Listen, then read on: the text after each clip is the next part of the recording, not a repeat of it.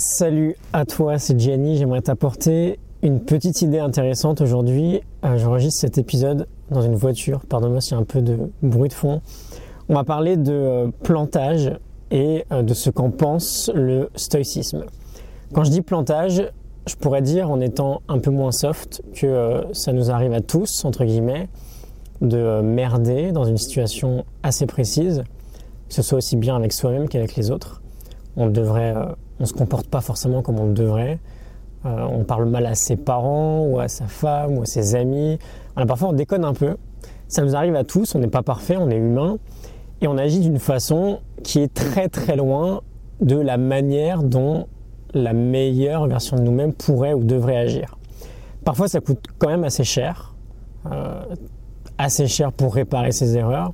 Ça t'est peut-être d'ailleurs arrivé d'avoir fait des erreurs un peu impardonnables où du coup euh, les excuses ne suffisent pas.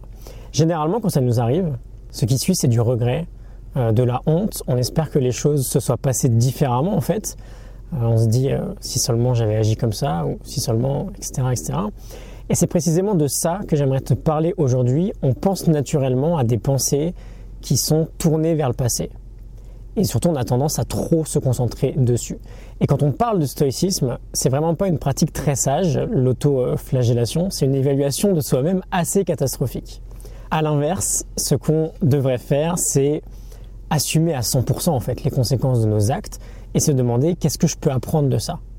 Et on peut même aller encore plus loin et aller voir la personne avec qui ça n'a pas marché, que ce soit un ami ou un client, et lui demander simplement est-ce qu'il y a des signes que je n'ai pas vu Est-ce qu'il y a des choses que j'aurais pu faire différemment Et voir nous-mêmes aussi à quel moment il y a eu ce fameux euh, passage un peu dérapant et voir si jamais une situation identique se reproduit, comment on pourrait la gérer différemment.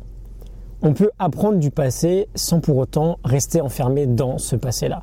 Et par exemple, c'est Ryan Holiday qui, euh, qui dit ça d'ailleurs, le livre de Marc Aurel, l'un des stoïcistes les plus célèbres, euh, c'est Méditation, en français, il appelle euh, son, enfin, son livre, c'est Les pensées pour moi-même. Je te mettrai en description un lien vers la Morning Note si tu veux la télécharger.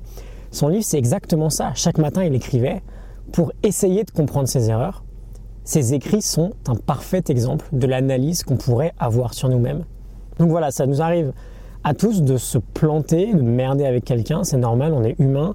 On veut éviter de s'enfermer dans une boucle qui ressasse le passé. On assume et on voit comment grandir de ces situations. Je te mets la morning note en description si tu veux en voir un peu plus sur Marc Aurel. Je te retrouve demain pour un nouvel épisode. On parlera, je pense, de charisme durant une bonne partie de la semaine prochaine. À demain. Salut.